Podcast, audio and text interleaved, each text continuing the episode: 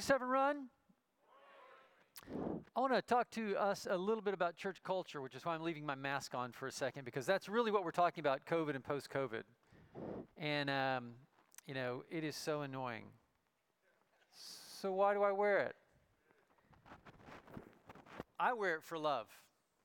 I'm fully vaccinated, uh, as is my wife, but the vaccine doesn't work for my wife, and she has uh, almost no immune system. So, it's as though she has not been vaccinated, and if she gets the disease, she's not going to do well. So don't judge me, and don't judge anybody else.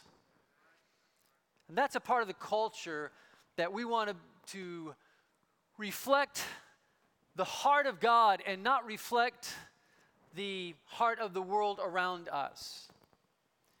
This COVID season has changed the church, it's impacted our, our world. And it really is all about culture. And really, it's a question of whether, in the end, our church is going to be more impacted by the culture of our time than the culture of our king and his kingdom. And one of the scriptures, uh, the scriptures that teaches us is, is it teaches us to love and not to judge. And so I just want to say, no, that he really means. What if Jesus actually meant what he said? There's a concept, right? And what if we actually live this in in a way that just, uh, that just is transformative and helps people notice hey, this is the church that's doing something different and is actually being the church. So I want to talk about the culture of the church and what lies ahead. And I want to just say that there is a gap between the culture of the church in the 21st century and the culture of the church in the first century, between the actions of the modern church and the actions of the early church, between the heartbeat of the church in America and the heartbeat of the church in Jerusalem. And so today we're we're kind of on the second week of introduction to our series, How It Begins. And the it is the new beginnings, it is the new life of God, it is faith, it is growth, it is grace, it is hope, it is resurrection. How it begins in us is how it began in them. And so, if you are in a place in your life, which I hope you're aware of the place you are, but if you're in a place in your life where you know you need a new beginning, and all of us do, then I want you to know how it begins. I want you to know how it can start over for you. I want you to know how your, your heart can encounter the heart of God so powerfully that it burns with, with a new hope and a new fire, and that your life radiates Jesus Christ no matter what is going on in your life. You see, something happened 2,000 years ago that transformed 12 unqualified disciples into world changers. These guys were scattered at the crucifixion. One betrayed, 11 ran. And yet, a few weeks later, they are out in the streets of Jerusalem at Pentecost, pouring out the good news of Jesus in a world changing kind of way that has echoed through time. The ripples of the pond of the work of God in their faith is still being felt here and now today. So, how it began is how it can begin in us and for us in, in this 21st century. You're not stuck. We are not stuck as a church. This is a great opportunity for us to go back to the Bible and to look at the beginning in the book of Acts and, and to see how it began, and then to learn every day in a thousand new ways, we can see how it can begin for us because you are not at a dead end in your life. In fact, no dead ends are final with God. And in the book of Acts, we see a new spirit and a new culture. We see a new attitude that is, that is so different than what we so often see in the modern church. I was recently talking with a friend uh, who um, is is like a level nine leader in a level three job.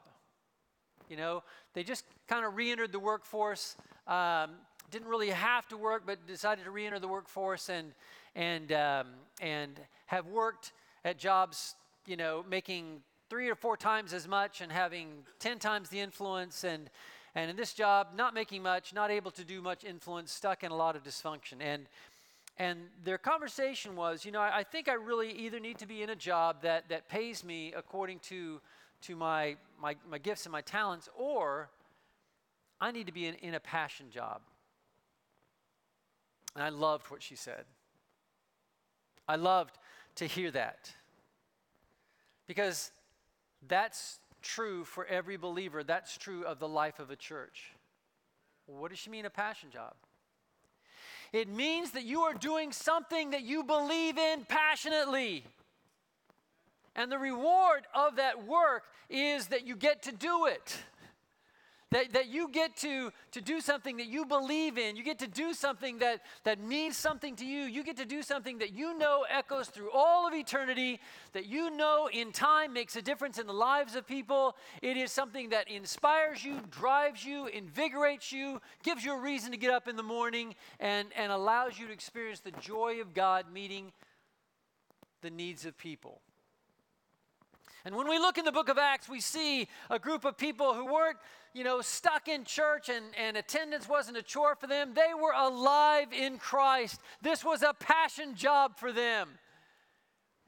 And we're going to walk through the book of Acts in the months to come, and we're going to look at, at every page, and we're going to we're going to look how it began for them, and how did it begin again for them, and how, how did it begin again and again and again for them, and and what did they do with this this challenge called life and this this burden of pain, and and how did Jesus lead them so successfully through that the world is still marked by their faith. So I'm just going to tell you as long as I'm alive and as long as I'm here, we're not going to lay down and die. These seats around you, they're not vanity expressions. We're not here to fill up these seats uh, so that we can feel good about uh, having numbers. We're here because those seats represent names, and, and, and every name is a life, and, and every, every chair is a story. Your story matters to God forever and ever. Your child's story matters to you, right? Come, come on, guys. I'm going to draw you out, you know. Your, your child's story matters to you, right? Well, I'm telling you that every one of God's kids' stories matters to Him. And He wants everyone to know that they're invited back home to be his kids. And we're going to be as passionate about the things of God as his followers in the book of Acts, and, and dare I say, if we do this right, as God himself is passionate. Last week, I told you that there were two realities that were just the bedrock of belief in the book of Acts there were two things that were pivot point moments for, for these believers as, as, they lived their lives. The first was the sacrifice on the cross and, and the fact that it proved the truth of God's love.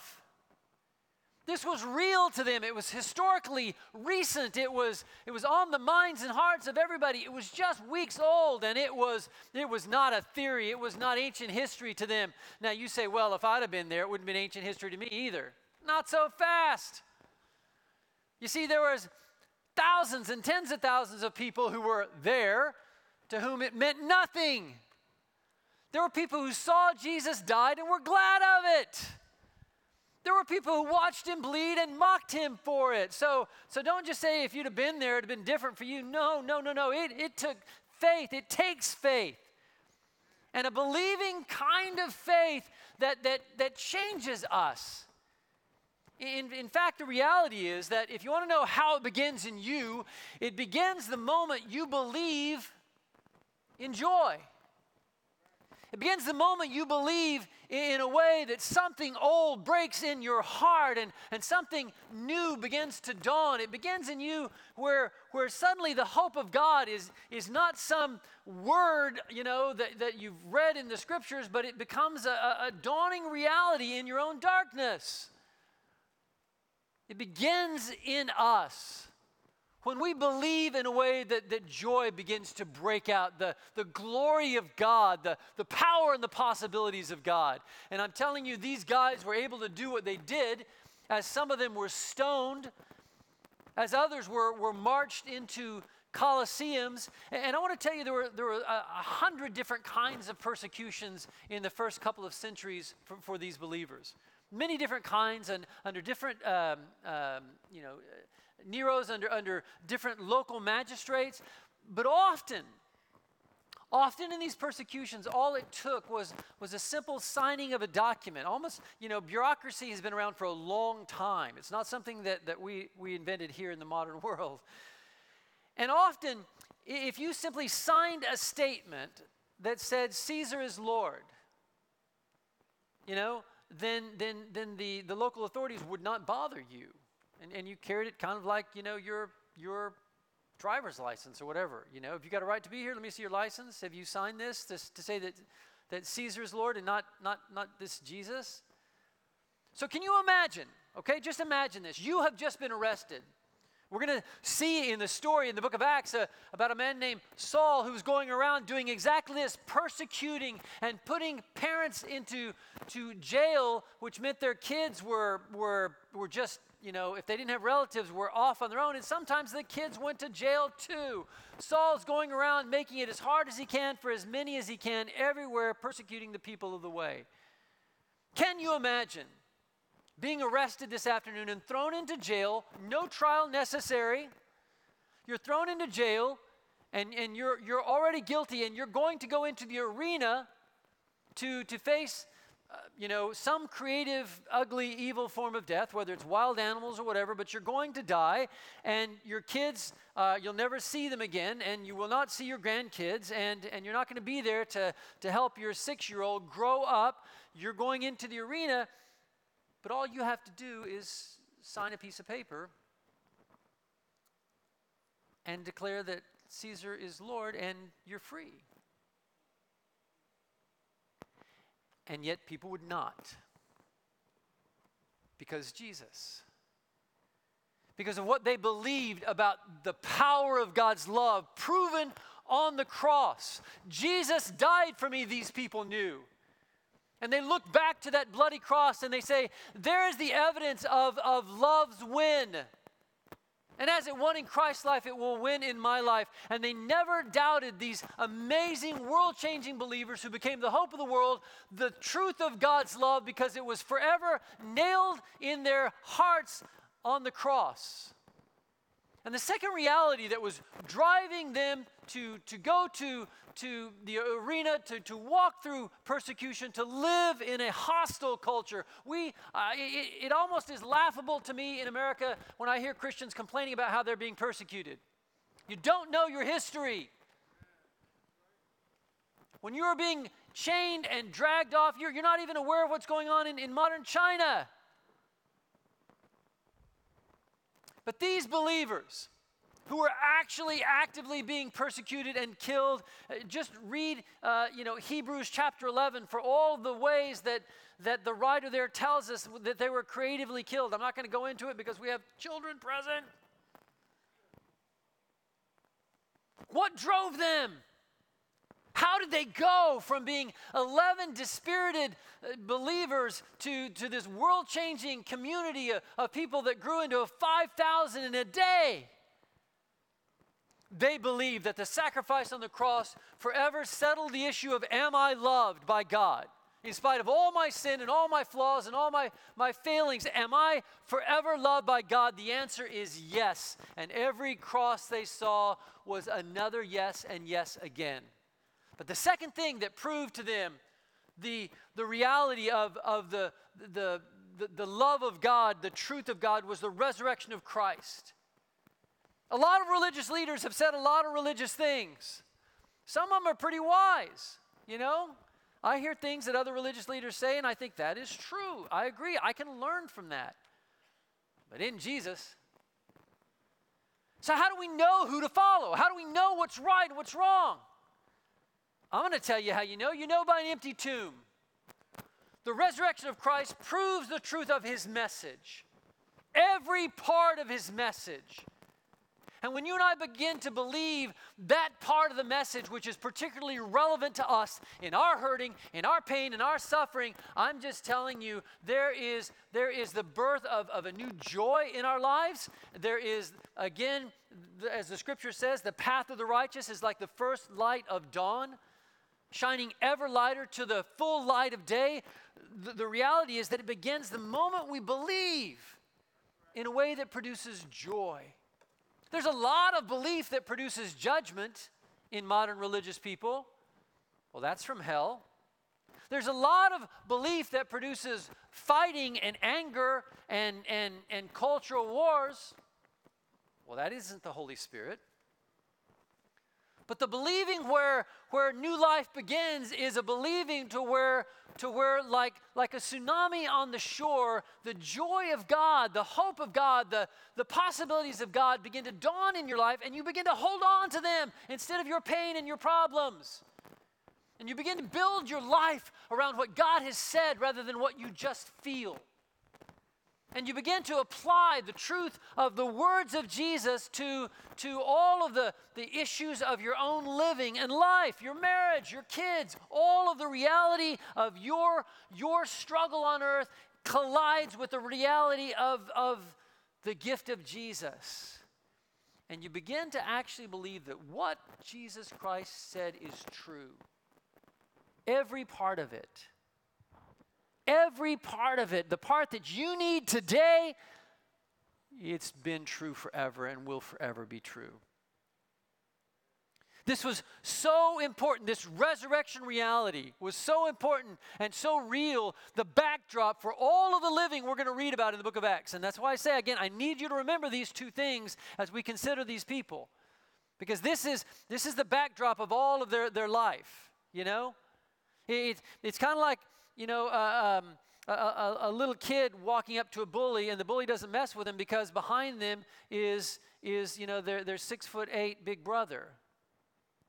And as these Christians faced all the issues they faced, in their backdrop was the power of God's love and the truth of the resurrection and the reality of, of who Jesus was in their lives. Jesus is real. We can trust him. And, and I, I, I know that everything he said is true because he was dead and now he's alive. You know, the, in, in the book of Acts, it, it says as they were, you know, struggling how to begin again. How's this going to begin again for us? You know, we're scattered, we're defeated. We've had one of us publicly be, be a, you know, um, a Benedict Arnold and and and how do what do we do now? And so the scripture tells us that they they came together and in acts chapter 1 verse 21 they said therefore it is necessary to choose one of the men who have been with us the whole time since the lord jesus was living among us beginning with john's baptism to the time when jesus was taken up from us. For one of these must become a witness with us of his resurrection. The one qualification for this new disciple they were going to choose, and, and actually, I think they chose this guy. I think God chose Paul, but it was the resurrection. Jesus said, I am the resurrection and I am the life. The one who believes in me will live even though they die. In John 11 25. I, I am the resurrection. There is no dead end for you. In fact, every dead end is, is, is the, the moment where you and I are faced with the inadequacy of self trust and the possibilities of Christ trust. Every dead end is, is not necessarily a dying down time, and even if it is a dying down time, it is, it is a moment where you consider the reality of the resurrection and, and is God good enough to bring about resurrections in my own life? Does God love me enough to, to call me to begin again? And sometimes we need to begin again. Sometimes we need to start over. I don't want to split hairs. There is a difference between those two. Sometimes it has to do with how far back we need to go. And sometimes we just need to start over from the beginning. And other times, you know, you just need to get up again. You know, you trip embarrassingly in front of a bunch of people and, and you're, you're lying on the ground there, or you can sit there and start crying and pull out your tissues and and wallow, I guess, and ask somebody for a tent, you know, so you can be a little more comfortable in your fallen state. Or guess what you could do? You could get up, dust yourself off. You might even laugh, and you start over. In all of the things that are discouraging you today, in all the things that are facing us as a church and a church culture to share with this world the message of Jesus, what's stopping you? What's hurting you? What's weighing on your shoulders?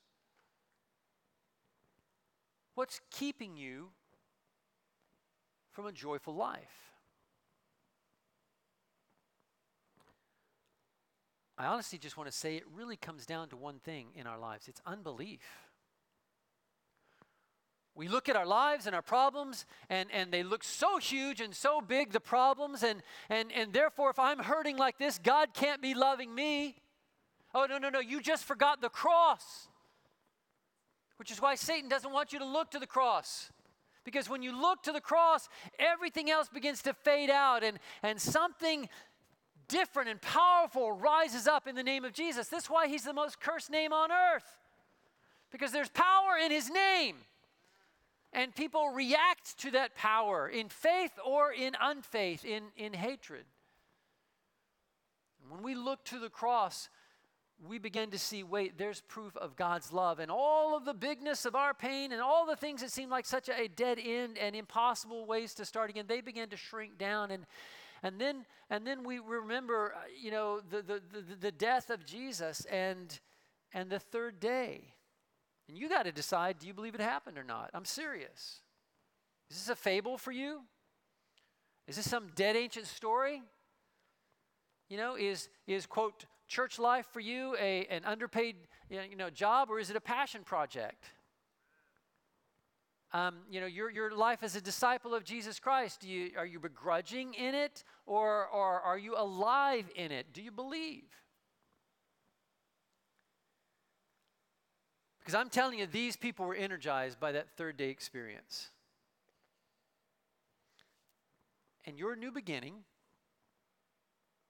begins the moment you actually believe in a way that begins to produce the rise of hope and joy in your life. Now, I'm going to try to do something next that, that has ended the careers of many preachers. I'm going to try to do something next that has, has put many a Baptists and Presbyterians and Catholic to sleep, actually, in, in their gathered worship. I'm going to actually try to read 31 verses of Scripture. I'm just saying. So, if this is my last Sunday with you, it's been really good. Thank you guys, uh, you know, uh, on Facebook and YouTube for, for joining us. You'll still be my friends, even if all these guys leave me, okay? Maybe. Now, I want you to listen to this story, which was the reality of the, the experience of the early church in the book of Acts. And I want you to let it be as fresh to you by believing as it was to them by believing. Because remember, again, you could have been there during this time and seen everything that's described here and still walked away unchanged, unmoved, feeling unloved, and uninspired. Thousands and tens of thousands of people did exactly that. But some believed and saw love and saw life, and they rose with Jesus. On the first day of the week, Luke 24 says, very early in the morning, the women took the spices they had prepared and they went to the tomb. And they found there that the stone had been rolled away from the tomb. And when they entered, they did not find the body they were expecting to find. While they were wondering about this, suddenly two men in clothes that gleamed like lightning stood beside them. And in their fright, the women bowed down with their faces to the ground. But the men said to them, you know, in almost a humorous way, Why do you look for the living among the dead? He is not here, he has risen. Remember how he told you while he's still with you in Galilee? The words of Jesus are true and trustworthy. They can be relied on in your moment of pain, in your season of fog, in your hopelessness. You can trust these words for the new way to begin again. Then they remembered his words. Luke 24, 8 says. and they remembered them with faith, and the light was beginning to turn on in their hearts. When they came back from the tomb, they told all these things to the eleven and to all the others. At this time, the book of Acts tells us there's about 122 believers in Jerusalem total, um, you know, for, for the rest of carrying the message of Jesus through the centuries. It was Mary Magdalene, Joanna, Mary the mother of James, and all the others who were with him who told this to the apostles. It was, again, uh, you know, please hear what I'm about to say because this is a positive, not a negative. It was a bunch of ladies. And in this culture, ladies didn't get to deliver news. Ladies weren't believed. They were kind of treated like children, and children were to be silent, and, and they certainly were never to teach men or have anything to say to men that men needed to hear. Just saying. And so God uses them to, uh, to, to teach men. But they did not believe the women. I told you I was setting this up, right? But they did not believe the women because their words seemed to them like nonsense. You're not getting it. You don't understand the reality of life. You don't understand the reality of what has happened. He is dead. We saw it.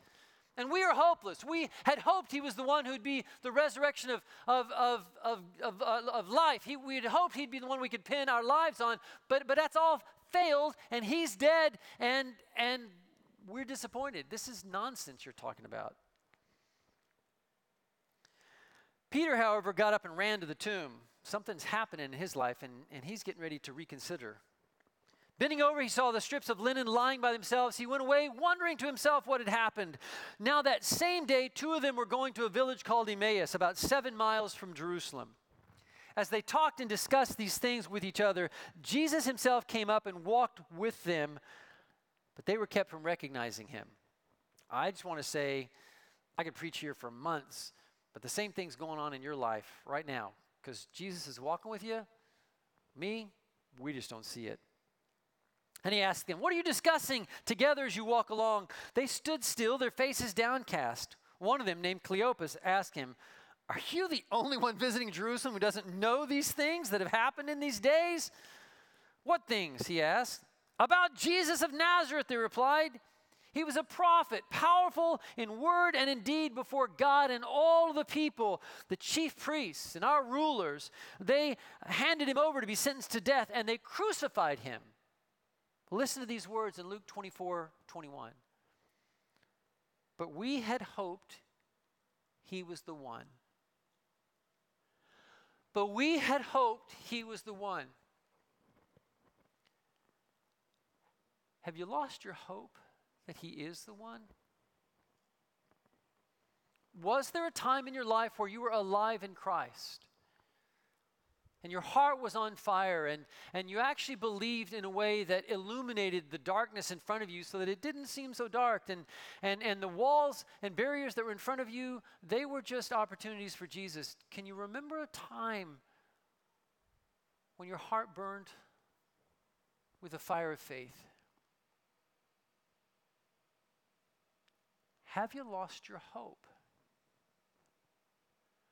I want to say that I believe that the modern church has lost its hope. It's lost its confidence. It doesn't live like love has won with an exclamation point through all of eternity. It doesn't live like our God is the God who handles, uh, you know, the biggest problems in the world like death with new beginnings, like resurrections. It doesn't seem like we really believe all the words of Jesus when he said, Take no thought for your life, what you will eat or what you will drink, because you know your Heavenly Father knows these things and cares for you. And it seems like we've kind of fallen into this rut of, of ritual and this rhythm of, of habit that, that is not alive with the breath of the Holy Spirit of God that, that has categorized people into two categories of professional Christians and then the rest of us who, who really don't have to do anything. And all that is so much from hell. You are the hope of the world. You are the unleashed love of God that has skin on in the world. Nobody else will walk your path today. Wherever you go, I will not be there with you, but Jesus will. The people that you see today, every one of those people, uh, there are people in your path that God is sending you to be loved towards. And, and if you if you go with the spirit of the modern church, you're just going to shuffle along. forgetting what you heard this morning, nothing changes your life. But if Jesus and his love for you has awakened you and you're, you are stunned by grace, if you've recognized that the biggest problems in your life are handled by a God who turns the biggest problems into life into the biggest opportunities forever, if you walk with that kind of God, then you're going to be different and you're going to be alive and you're going to be a threat to hell and a joy to heaven.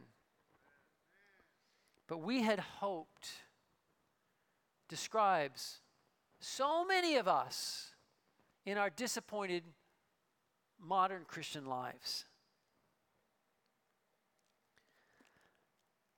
It is the third day since all this took place. And in addition, some of our women amazed us. They came from the tomb early this morning. See how fresh it all was? But again, nearness in time does not produce nearness in heart, only faith does that. So they didn't find his body. They came and told us that they had seen a vision of angels who said he was alive. Can you hear the joy in that? Can you hear the turnaround moment in that? Can you hear the power in that? And then some of our companions went to the tomb and found it just as the women had said. They didn't see Jesus. And he said to them, How foolish you are, how slow to believe all the things that the prophets have spoken.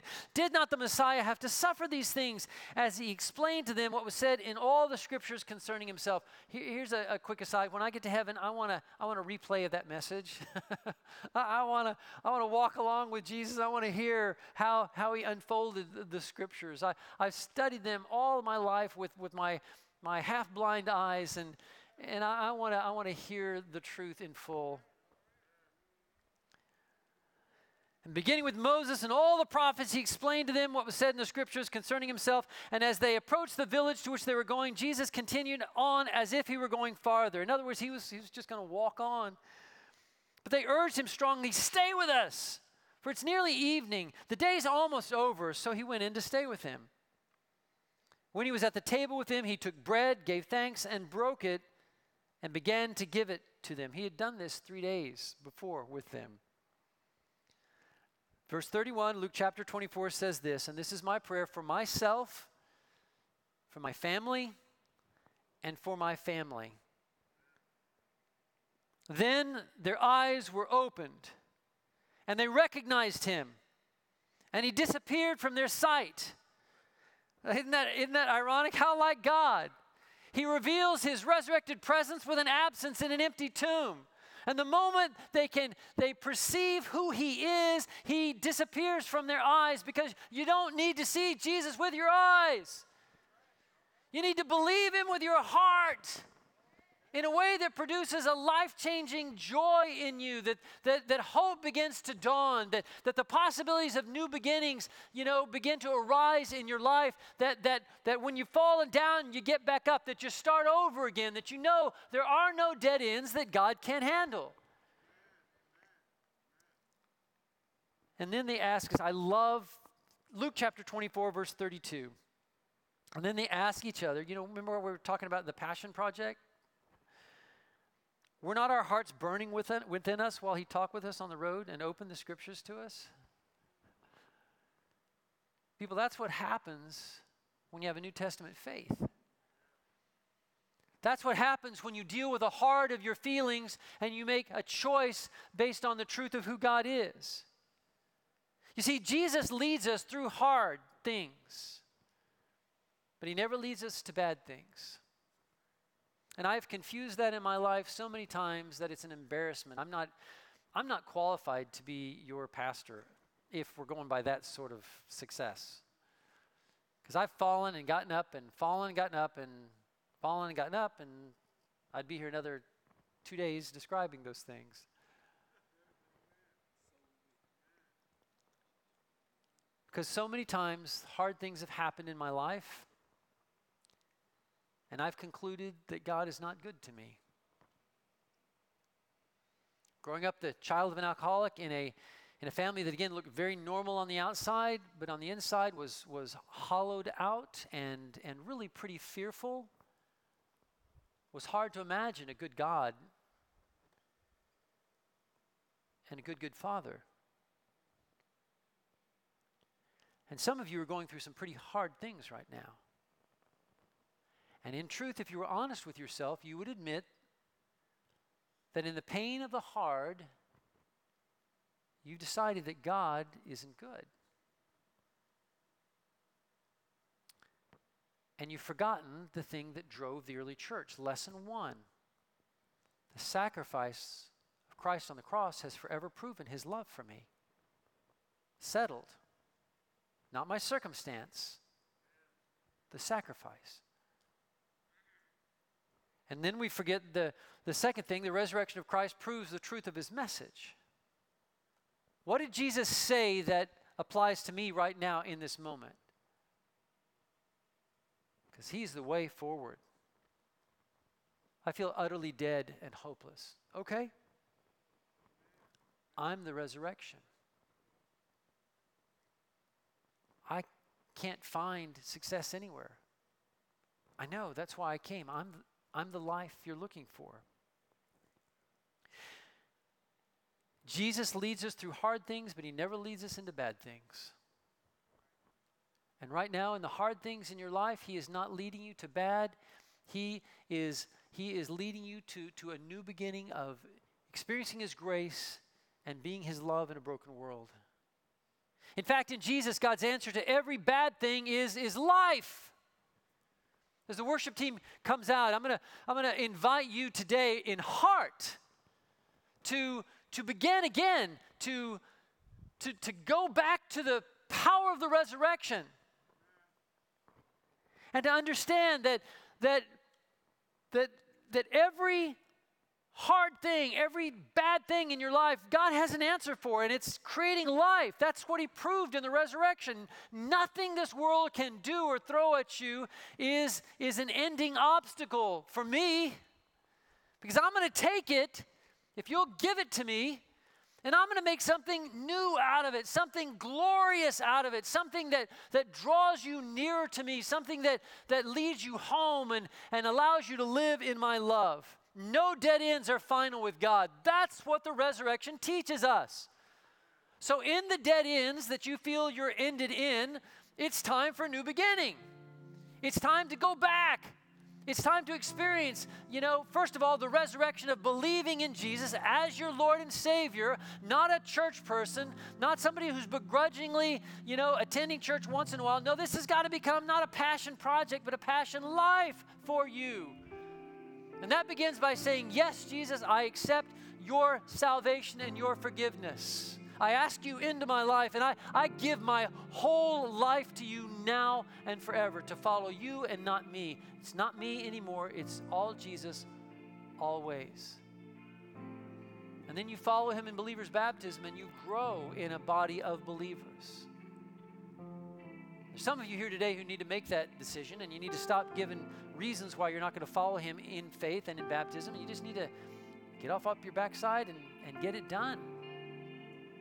There's a lot of the rest of us here and, and online who, who feel like we're at a dead end and, and hope is in eclipse and our attitude towards God is bad and, and there is no energy in our living um, because it's just all too hard and too bad and too dark. And I'm just telling you, Jesus resurrection. And it begins today, the moment you believe,